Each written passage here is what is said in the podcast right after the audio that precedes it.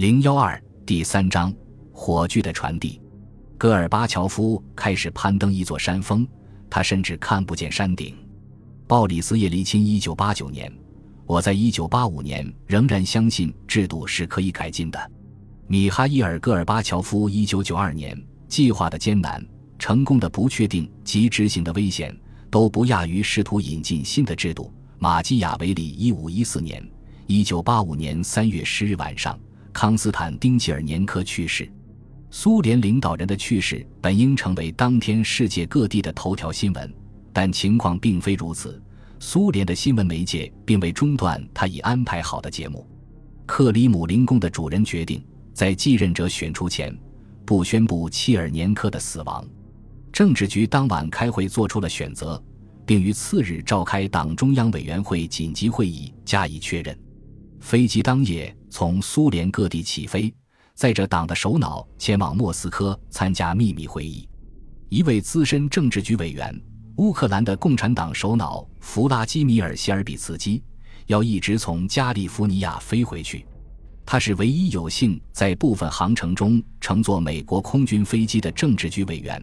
美国空军飞机把他从旧金山送到纽约，一架苏联飞机被派到那里接他。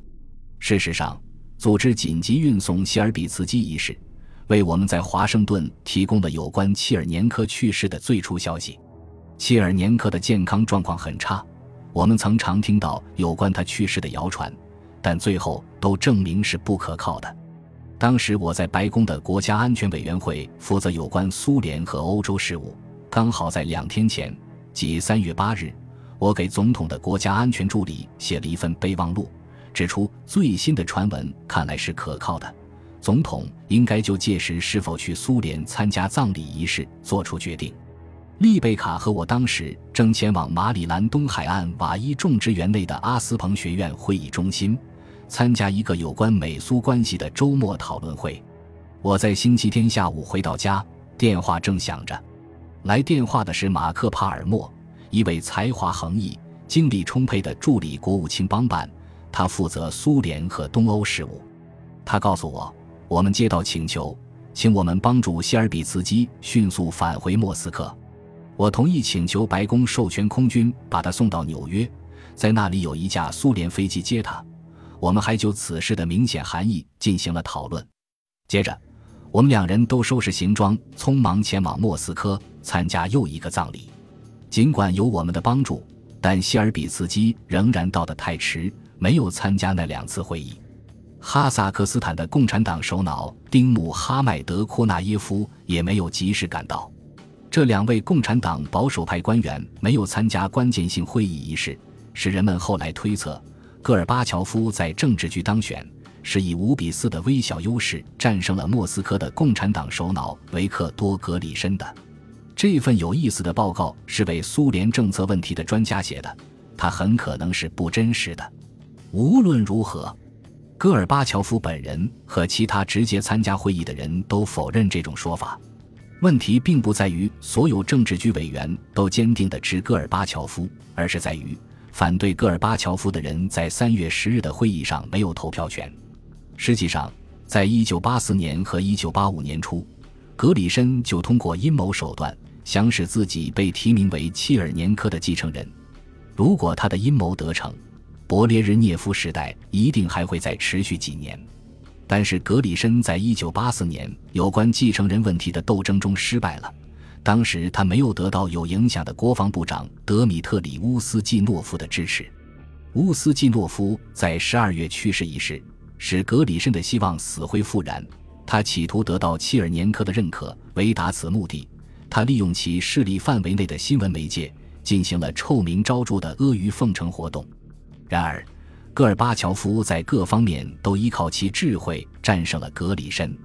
叶戈尔利加乔夫当时是中央委员会中负责人士的书记，他有计划地安排戈尔巴乔夫的潜在支持者担任全国各地的州级共产党首脑。如果政治局在选择继承人的问题上发生分歧，这些人在中央委员会的票就是决定性的。切尔年科对情况了如指掌。因而他根本不注意格里申拍马屁的举动，也可能他曾极为严肃地加以抵制。他没有阻挠戈尔巴乔夫有效控制中央委员会组织机构的努力。除了戈尔巴乔夫，他没有再提名其他继承人。这可能并不是很重要，但他将给戈尔巴乔夫赢得全票带来许多麻烦。有一点更为关键：戈尔巴乔夫设法使老资格的政治局委员、外交部长安德烈·格罗米科站到他的一边。